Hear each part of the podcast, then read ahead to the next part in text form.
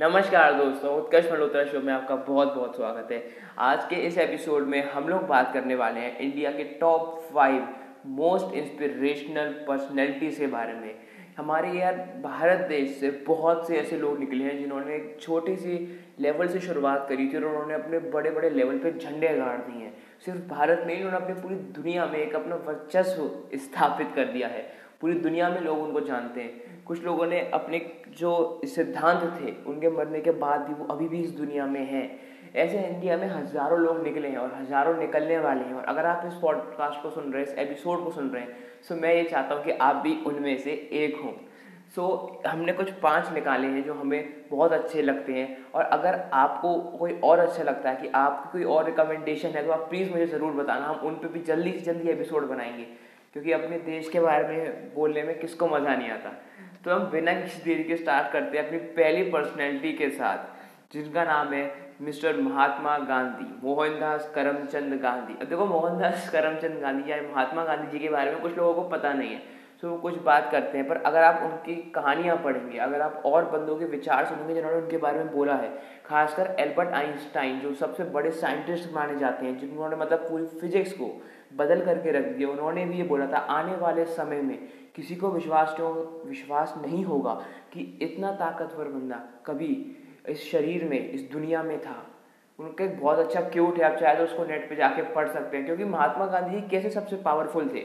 उनके 200 million followers थे और उन 200 मिलियन फॉलोअर्स को उन्होंने सबको यूनाइट करा और एक इंडिपेंडेंस के गोल के लिए मतलब कि 200 मिलियन माइंड को यूनाइट करना।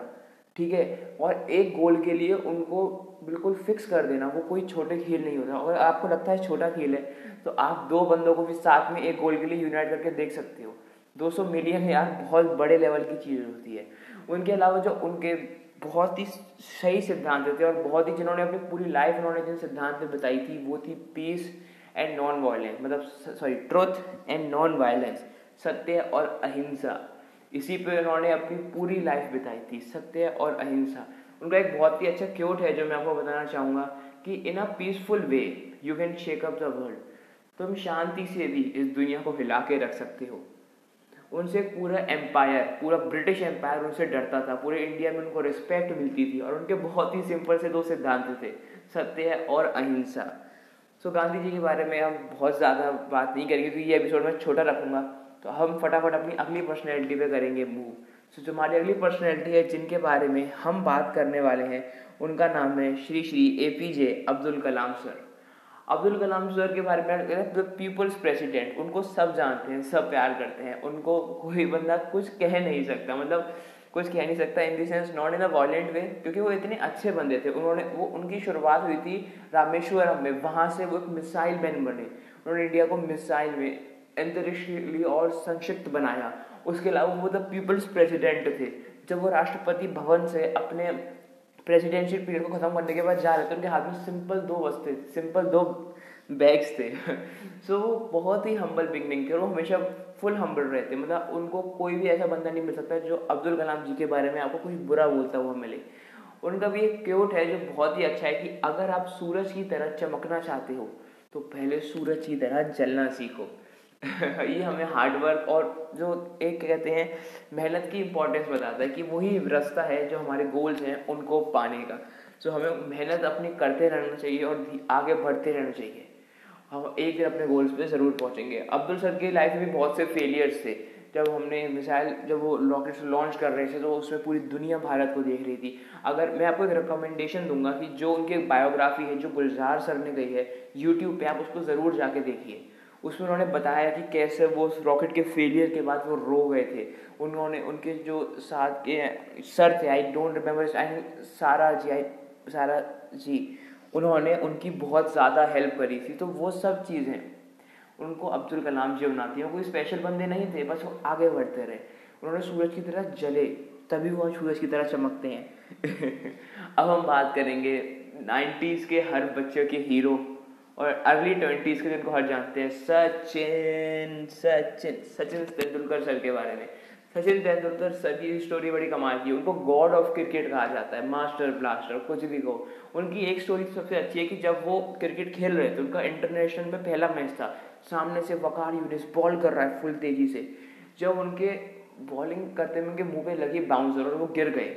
सो जब नवजोत सिंह सिद्धू थे जी, वो वहाँ से वहाँ पे आए, उन्होंने कहा, तुम बेटा हट जाओ, तुम उनको शायद नहीं खेल पाओ। जो भी कहा, उन्होंने वहाँ पे खड़े हुए और कहा कि, नहीं, मैं खेलेगा। और उस बच्चे ने वहीं पे पूरे क्रिकेट की हिस्ट्री को बदल के रख दिया।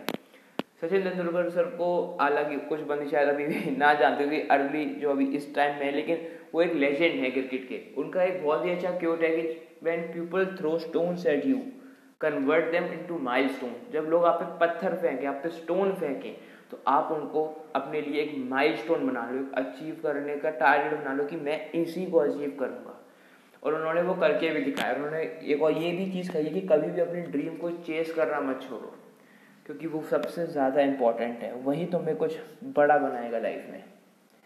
सचिन सर के बाद जो हमारे अगले आते हैं, बहुत बड़े ऑन्टरप्रीन्योर कॉरपोरेट वर्ल्ड के किंग इंडिया के रतन टाटा।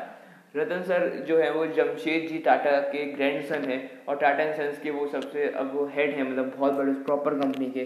टाटा एंड सन्स, उनकी कहानी यार मतलब बड़ी अजीब सी है। मतलब अजीब सी नहीं, बड़ी इंस्पिरेशनल कह सकते हो। अजीब is a wrong word inspiration is a right word बहुत इंस्पिरेशनल कहानी है।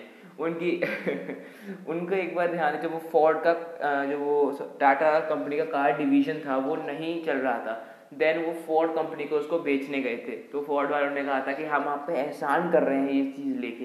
टाटा सर को बहुत बुरा लगा वहाँ से लौट आए। तो उन्होंने फिर नौ साल बाद उनकी जब कंपनी अच्छी से चलने लगी, तब फोर्ड की कंपनी बिल्कुल बैंक पे आ गई थी।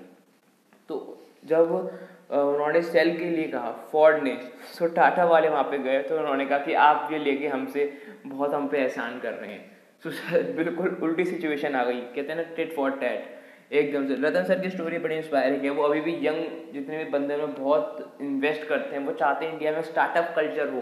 तो यार, अगर आप चाहते हो किसी मतलब ऐसे ऑन्टरप्रेनर को फॉलो करना, उसको एक्सपीरियंस हो बहुत ज़्यादा। तो आप रतन टाटा जी को फॉलो कीजिए। वो हार्वर्ड बिज़नेस स्कूल से भी पढ़ के आए उनकी बहुत कमाल की स्टोरी है। आप उनको ज़रूर पढ़िए। मतलब मज़ा आ जाएगा आपको। ठीक है।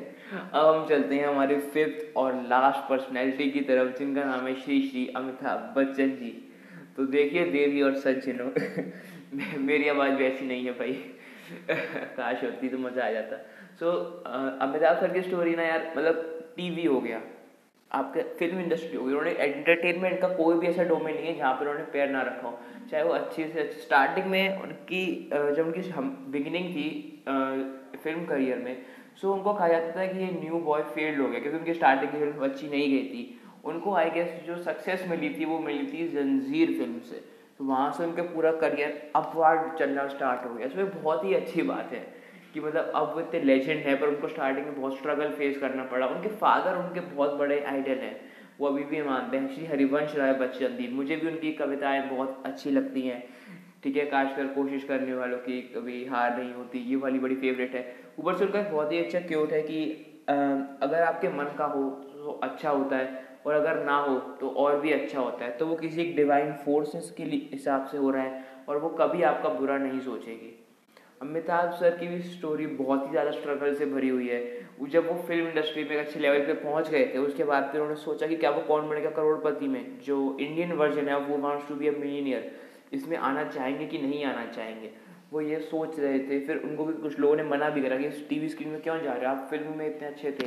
उन्होंने वो रिस्क लिया, वो लीप ऑफ़ फेथ लिया। और आज कौन बनेगा करोड़पति सक्सेसफुल है।